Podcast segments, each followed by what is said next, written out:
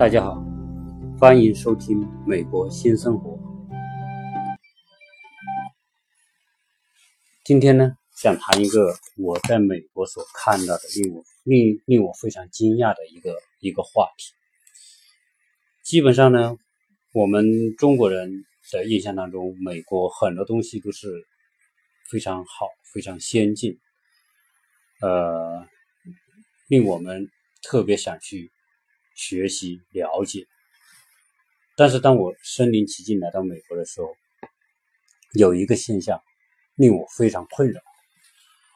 呃，一个很重要的原因就是，当我们走在街上、走在商业中心、走在一些人口密集的地方的时候，我们非常惊讶的发现，美国人的体型完全颠覆我们对人的体型的一个看法。大部分的。你所你身边经过的人，你会发现他们都很胖，体型都超宽，啊，说他的这种胖和我们中国人说的胖还不是一个概念。我们在中国经常说某一个人很胖，就觉得他很肥，就就就很胖，这就叫胖。结果到这里一看，中国的胖子到这边根本就不能算成胖子，这就是说。美国人的胖的程度和普遍性远远超出我们能想象到的程度，所以这个话题呢是一个很严肃的话题，也是一个很新奇的话题。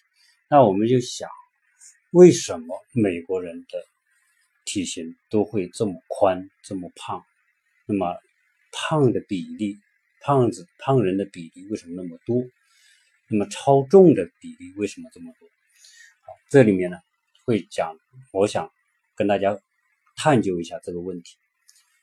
呃，据一个资料的统计，那么现在这个美国人的超重的比例，那么讲到超重比例，先讲一个超重的一个标准。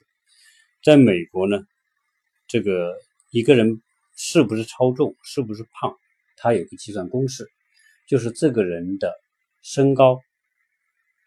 这个人的体重，公斤算，除以他的身高按米算，体重除以身高的平方，如果大于三十，那么这个人就是属于超重。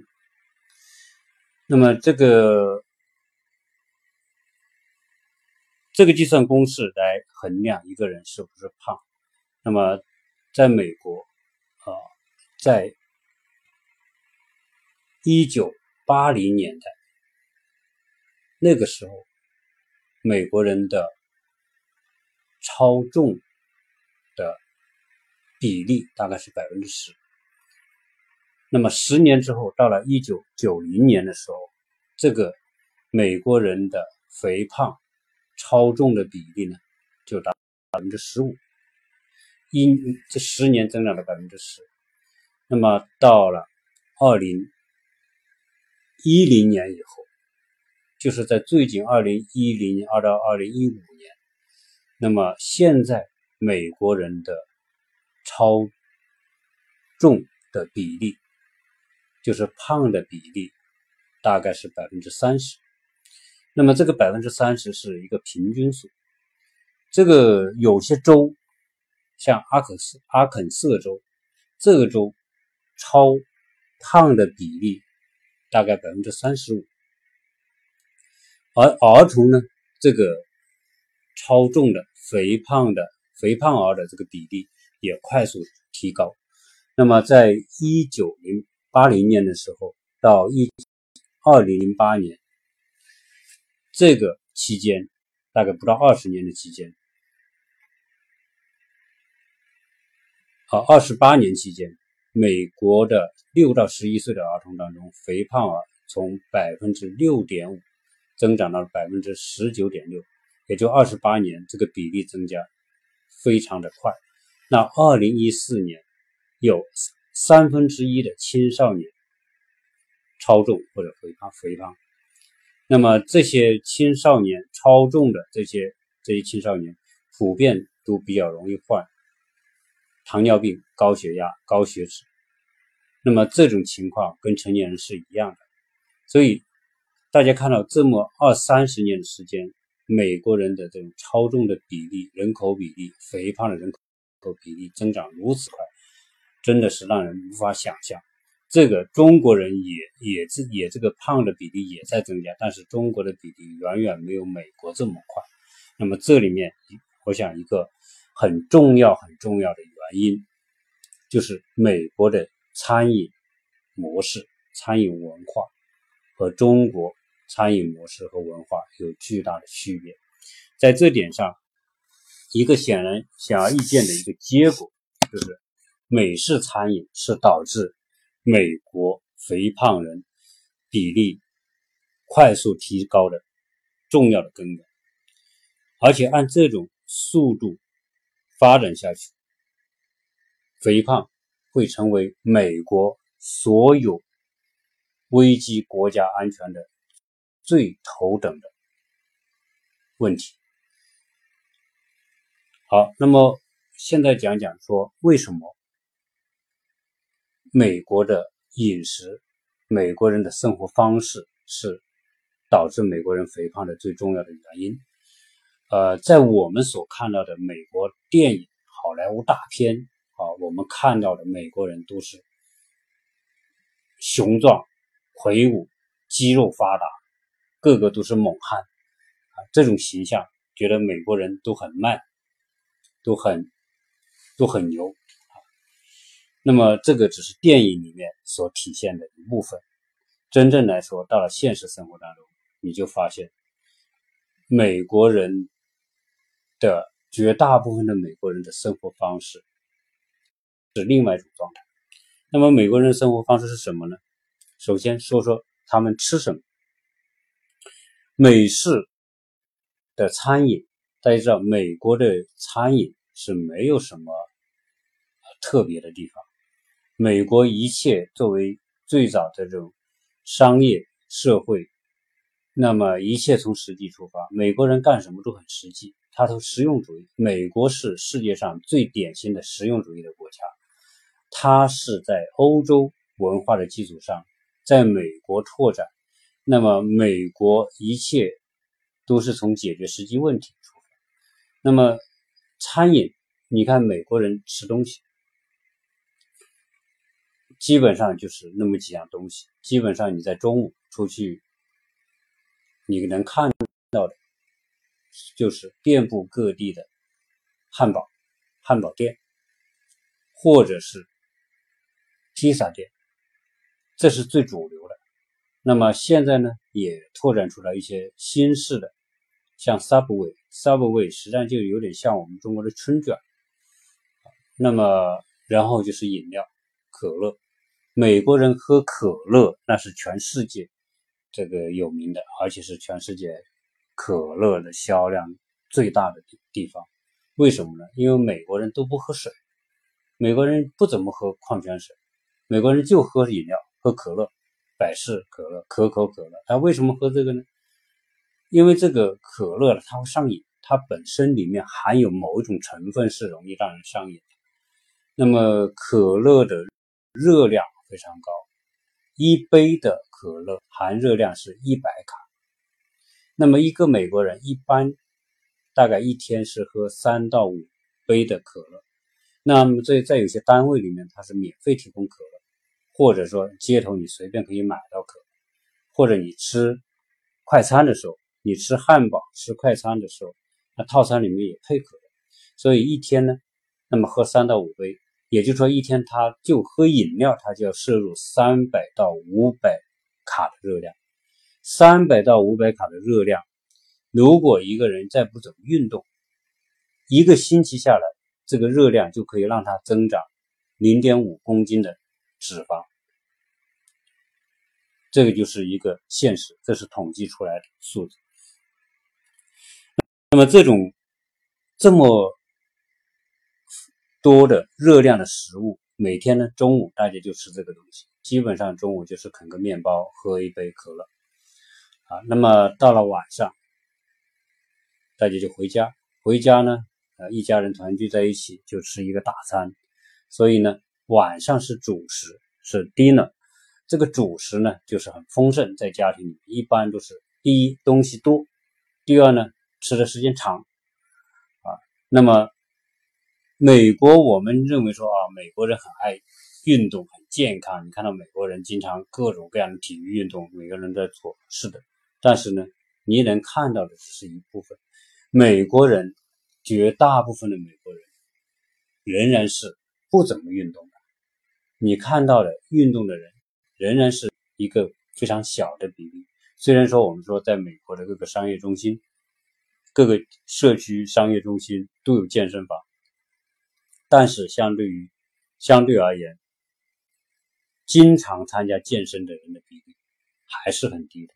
那么这些人吃这么高的热量食物，然后一天工作下来也累，晚上吃一顿之后呢就昏昏欲睡。那么所以呢，基本上呢就是说。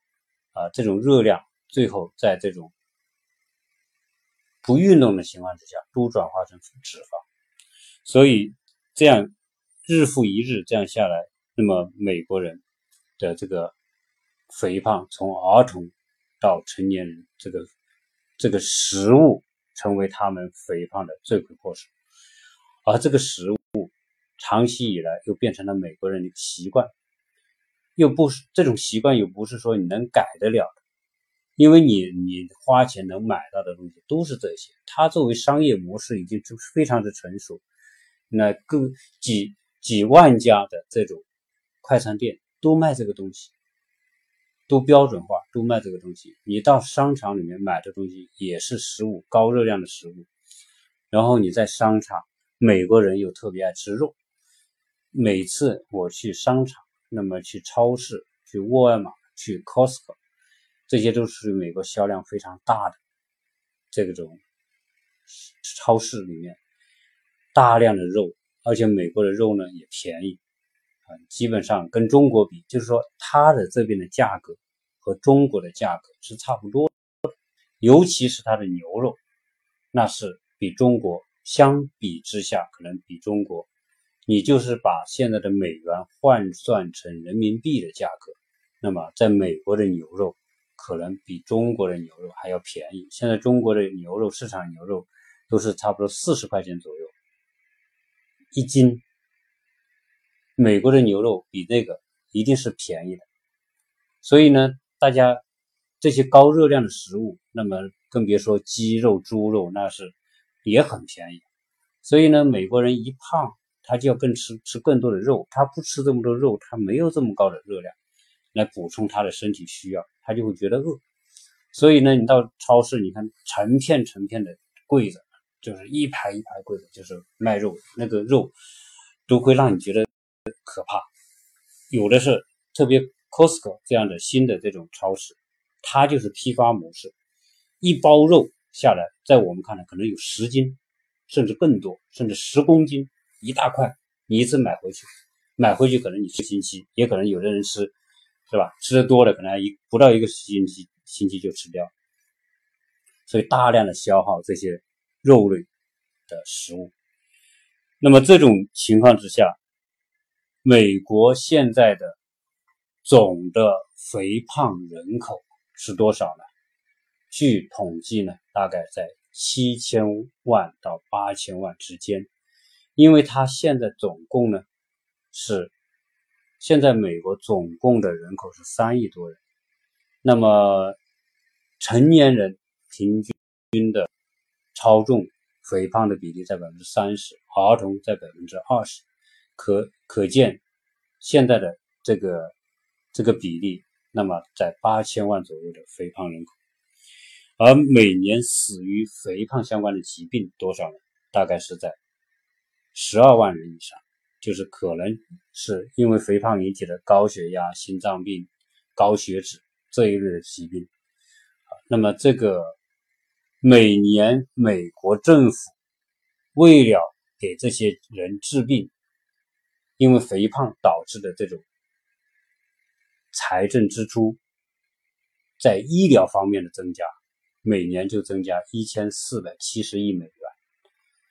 那是非常可怕的，整占整个医疗费用的百分之十六百分之六到百分之十二，所以这种情况之下，那么美国现在是年轻人普遍肥胖，那么现在美国国防部都有担忧，就是说到二零二零年的时候，美国的年轻人当中，十个年轻人估计只有两个人合乎入伍条件的，也就是说，这十个人里面只有两个人可以去当兵。其他的人都太胖了，你根本没办法去参军，也没办法去打仗。那么这样一来，那么这是二零二零年，也就是说现在是二零一七年。那二零二零年之后，美国能够入合服入伍的人就很少了，年轻人。那再过十年呢？到二零三零年呢？可能是十分之一。那么再往后走呢？可能没有人合，个个都是胖子。那谁去？你根本没有办法。你说这些这些人一胖。那是非常辛苦的啊！我想，呃，我们中国人普遍肥胖的比例还相比之下，还真的是比美国那是那是好的太多了！这个美国，我在这边，那么学校，我们孩子学校有个班主任，那么他就是一个一个一个属于肥胖的一个一个一个人。那么我看到他非常辛苦，因为他肯定最少是在两百五十斤到三百斤之间的这种体重，那走起路来那也只能是很缓慢的行动啊！你真的是说要爬个楼梯，那真的是要他的命啊！那么在学校的老师这种肥胖比例是非常之高，那么这样一来呢，就是说。这个饮食变成了一个没有办法短期能够跨越的。在美国呢，那么原来我们说，哎呀，这个美国资本家，我们小时候读书的时候说这万恶的资本家。那个美国经济危机一来，这个把食品、牛奶都倒到海里去，啊，资本家呢就是大腹便便、肚子大大的、肥肥的、胖胖的。那种资本家，但现在看来，那真的是这完全是颠覆了原来的这种状况。现在在美国，真正来说，是真正的有钱人，他的身材都是比较标准的，而只是穷人才会肥胖。那么这个话要说回来，那为什么穷穷人会肥胖呢？那我们讲一讲这个这个美国穷人和富人的这个这个生活状态，就就可以知道为什么穷一定会越来越胖。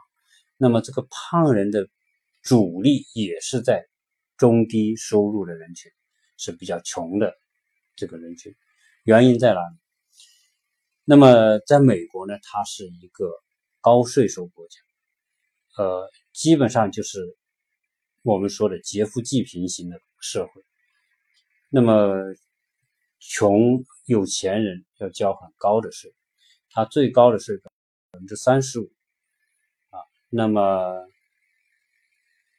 这些税交来干什么呢？政府就拿来补贴穷人。所以呢，在美国啊，你看到真正的这种要饭的是很少。真的，你在商业中心看到有些要饭的，那可能基本上都是极其懒。就是他就是什么都不想做，根本不想去工作，也不想去赚收入，那么每天就就根本不想动啊，因为因懒而而而变成乞丐的这种比例是居高的。当然，这个比这个就是说，基本上在整个人口里面，它也是极少数。基本上你在城市中心 CBD 那些地方看到，你像在我住的这个附近商业中心，你看不到这种要要饭的。基本上在街头说去乞讨的几乎少之又少啊。那么，那么美国的这些中低收入的人，他有些也工作，有些也不工作。由于说政府这种劫富济贫的模式，那么穷人，比如说你穷，你一年全家收入低于两万美元，那就是属于穷人。穷人呢，如果你在小孩一多。这个就是一个一个一个很很很怪的一个现象，越穷的人家的小孩越多，在这里也是，你像这个墨西哥裔的家庭普遍而言，这个出生率很高，他们的收入家庭收入普遍比较低，所以越穷的收入越低的生孩子越多，有的四五个、五六个啊，在整个的加州、南加州以及靠近墨西哥的这些州，美国的这个墨西哥裔的人口。基本上是百分之四十到百分之五十的人都是属于墨西哥裔，就是属于西班牙人的后裔。啊，因为原来美国南部的西南部这些州本来就是历史上原来曾经是墨西哥的领土，后来被美国通过几次战争把它转买也好，通过战也好，就变成美国的国土。啊，那么但是呢，从从历史上来说，这些人还是属于西班牙裔的人啊。那么这些人是这个这个相对收入比较低。那么另外一个呢，就是属于非裔，我们说的黑人啊，非洲裔的这些家庭也是孩子多，然后呢也是相对比较穷。那么这些家庭作为美国这种社会，你美国的这种这种政治。政治体制，它基本上是选票政治。那不管你穷人和富人，都是一张票。那么这这在这一点上来说，就迫使这些需要选票的政治家，不管你是选总统，还是你要是当选议员，或者当州长，反正你是要投选要要选票的这些人，你就不敢得罪这些穷人，因为他虽然穷，但他人多，他的手里掌握的选票多。这样一来呢，这这些。这些你就得通过政府补贴呀、财政啊什么各种方式，哎，让这些来讨好这些人。你只有讨好这些人，这些人在投票的时候才投票给你啊。所以呢，在美美国就有大量的这种救济。那么，穷人低于贫困线以下的家庭是经常是可以，你可能失业啊，你可能不工作啊，你也没关系，你不会饿着。在美国来说，正常情况下，你不会因为穷而饿。因为政府，你他他给你发一个食品券，那么食品券各种券发给你，你比如说你有小孩，你穷，那发牛奶粉券给你，就像我们以前发的这个粮票、油票、什么豆腐票一样，他也发这个票，他不给现金，你拿到这个票呢，你就必须超市去买食物，这些这些票换来的食物足够他们。一一日三餐的这个饮食，而且，那么他就买什么？就买面包了，买那些肉了，便宜的肉了，啊，那么，呃，喝这些饮料了，啊，那么对于这些穷人来说，他的这个政府给的补贴就够他买这些东西，他也只能买这些东西，他不能换成钱，所以变成说，穷人只能吃高热量的食物，能填肚子。但是长期这种高热量食物吃下去，穷人又不怎么运动，又不怎么运动，这样就变成说，这些人的热量都转化成身体的脂肪。真正来说，你看，这是一个。第二个，美国再穷的人，他都有车啊。这个你这个说有没有车和跟跟是不是富裕没关系。原来我们中国在早些年啊，有个车很牛逼，在美国不是。那不管你是多穷的人，基本上每家都有车。那意味着什么呢？在美国，我我前面讲过，在美国，它的城市结构没有办法让说走出来就能够买到你要的东西，得到你要的服务，没有，你必须开车。所以这个美国人，大部分美国人的时间，要么就是坐着工作，要么就是坐在车里。你看他要去办个事，基本上都不会很近，都都有那么。几十英里、十几英里都要开个二十分钟、半个小时的车，那每天就坐窝在那个车里面，那也很少运动。那这样一来，就这种这种热量没有办法通过运动的方式消耗。所以呢，这种穷人他也能够得到这种高热量的食物，而且呢，基本上来说，人是这样，就是说自律。呃，越成功的人越自律性越强。所谓自律，比如说每天运动，这是一种自律。那那些成功人士，他要他要在各种场合出现，他要跟各种人打交道，他要有一个好的形象，那他就必须有一个好的身材。如果很肥很胖，这种状况会让人是是从从内心里面是有一种鄙视的。如果一个一个人是那种状态走出来，气喘吁吁，是吧？那么这种状况也是不行的。所以这些成功人士，他要保持他这个成功，他都很注重投资在在运动、在健康方面。比如说，富人，在美国食物分很多种，有机超市，所谓有机超市化肥低少，农药少，那么使用那种激素少的这种店，比如说你的肉类是不用激素喂养的。那个这个牲畜，那么你这个蔬菜水果是少用农药和化肥的啊，就专门的这种，这类似叫 whole food 啊，这类似这一类的这种这种有机食品。那么这些它这个呢价格可能就比其他的那种超市的食品要贵一倍甚至更高啊，就说你有钱你才能消费，这样一来呢就变成说，呃有钱人他去消费那些东西啊。第二个呢，有钱人他。投资运动、健身啊，那么这个是属于他的日常生活的一部分。那么出于这种需要，那么所以越成功的人，他自律，对自己生活要有要求，对自己身体状况有要求。所以呢，比较成功的人，健身管理，你看到那些人都是比较成功的，或者比较自律的那些人士。而穷人呢，基本上就是比较懒散，自律没有自律的能力啊，基本上他就是不动，很少运动啊。这样一来呢，就是说普遍性就变成一种生活状态。穷人的生活状态就是高热量的食物，极少运动。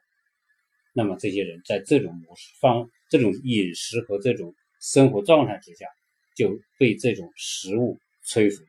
就变得个个都变成一个肥胖型，所以当我们走进走到美国的这些人多的地方，你去看一看，那那那基本上都是体型很宽，这种宽是超出我们中国人的能够想象的程度。那么我曾经在学校的时候，我去办在学校管理的中心去办一个卡。那么来帮我办卡的一个小伙子，我看他年龄可能也就是二十多多岁，不到三十岁，那也是真正的属于那种超级肥胖的那种，基本上他走路要极其缓慢，他也能走，也能站起来，但是呢，我估计他站一会儿他就支持不了，他必须坐，所以这样一来就变成一种恶性循环，他只能坐着，但是呢，他还能工作，在美国是这样。可能我来的时候，你开始来应聘的时候，你不是这么胖，但是呢，越来越胖的时候呢，你还不能解雇他，解雇他他起诉你，所以在美国对这个劳动者的保护这个也是很严，就变成说，虽然他胖，你也没办法解雇他啊，你解雇他可能起诉你，那这个这个损失可能大啊，所以这种情况呢，我们就就看到啊非常多啊。那么作为我来说，也挺对这种状况，我也挺挺郁闷，挺啊。那么我太太也经常讲，你怎么老为美国人的肥胖担忧？我说这个情况确实担忧啊。那美国，你想想，这个可能是世界上这个现在是超级大国，但是当我看到这个美国人的生活状态、饮食方式已经如此普遍的肥胖的这种情况，这个国家的竞争力。未来一定会因为这个原因而受到削弱，这个真的不是一朝一夕能改变得了的。那么，美国的这种现在百分之三十的肥胖比例还会继续下去。这种饮食的改变、生活方式的改变，不是一年两年，也不是政府能够主导得了的。那基本上来说，这种一定要到一种特殊的非常时期，美国人真正能够觉悟，能够去改变。但是这种状况，你想想，当一个年轻的人，很多人他也知道自己超重、肥胖，他也想改，怎么改？比如说一对年轻人生下一个小孩，那么这个生下来，他就在这种环境当中吃这样这样的食物，他在学校里面吃这样的食物，在家里吃这样的食物，他们又不知道去做别的食物。作为美国人来说，他从小到大就吃这个东西，你叫他去做中餐，他怎么做得了？做不了。所以相比之下，我觉得中国人的饮食的文化、饮食的方式，还是。在美国人相比而言，我觉得我们是值得欣慰的。虽然说国内的现在肥胖的比例也在增加，但是总体而言，基本上中国人、华人在这里基本上瘦的这个这个属于身材是比较好的，超重的胖的比例，那如美国人百分之三十，那中国人在这可能百分之五都不到。所以这样一这样相比之下，我觉得中国的饮食还是。要健康的很多，那这也是中国这个饮食方式给我们带来的啊。我们怎么吃怎么弄，我们的热量远远不如美美国的餐饮的热量那么大。我们经常开玩笑说，美国人一个人可以吃掉我们四个人的一餐的分量。经常你去一个餐厅点餐，你要。美国人的餐厅点餐，比如说一个套餐，一个商务套餐，那么它照片你看起来是小小的，哎呀，可能一份就跟中国国内的套餐一样，一份小，因为照片拍出来你没有参照的时候，你觉得好像是就那么普通一份餐，有可能说啊，两个人去吃就一人一份是吧？夫妻俩去吃饭，一人点一份，结果等你端上来你就傻眼，那个盘子端上那个脸盆那么大，那你。一人一个脸盆那么大的那个那个那个套餐，你怎么吃得掉？基本上三个中国人才能吃掉一份美国的这种商务套餐的这种量。所以这个在所以在美国，基本上你到餐饮点餐的时候都是大份的啊。所以我们现在都学乖了，去美国的如果实在没办法，那么我有办法就不吃那个汤，就吃中餐。啊，实在没办法要去美国的餐厅点餐，我们两个人，我们肯定是点一份一份套餐，三个人也先点一份再说，不够再加，啊，不会一下子去点两份三份，啊，基本上是，啊是，所以如果国内的朋友来到美国，第一不要为美国你所看到的如此普遍的普遍的肥胖的这个现象，啊吃惊，这就是美国的现状。在美国的绝大部分的城市、绝大部分地方，你所看到的情况都是差不多。因为美国的饮食、美国的食物在全美国都是一样的，就跟美国的房子在全美国都是一样的。所谓美式就是一个模子的东西啊，在在美国没有多少所谓的这个地方的土土特产的概念，也没有多少地方的这种餐饮文化的概念。有的就是一个总体的美国餐饮文化，快餐高热量。那么这个大家来到美国，如果中国的这些朋友你们来到美国去点吃吃的，可能这里的麦当劳跟国内是差不多，一个套餐是差不多，但是你要是坐下来那种点其他的，它的盘子都特别大，哪怕点一份菜也是也是很大的一个盘子，因为。照美国人的标准来说，没这么大的盘子，他根本吃不了，吃不饱。那吃不饱，他他就有意见。所以呢，所以美普遍来说，美国餐厅的这个分量都是超级大啊，就跟他们体型一样，这个一点都不奇怪。所以呢，呃，美国担忧的是，美国这种比例继续增加，他美国都没有人可以去当兵，合乎条件当兵的。那那个时候就不用去当兵了，是吧？到那时候，AI、人工智能、这个无人飞机，一切都用人用电脑操纵，反正也没有人合乎条件去当兵。这个是开个玩笑。这个情况呢，呃，我想美国的政客也没有办法解决。啊，这就是一个趋势现象。那么大家了解啊，作为茶余饭后的了解啊，这就是他的这个。我们所在美国发生的发现的一个非常啊一个一个让我们很很觉得超出我们想象的一种情况啊。那么这呢是作为一种一个话题跟大家做些分享啊。那么大家呢也可以在这方面呢啊可以分享一些自己的看法。那么今天的这一期呢，关于美国的餐饮饮食和美国人的肥胖，那么就先讲到这里啊，谢谢大家收听。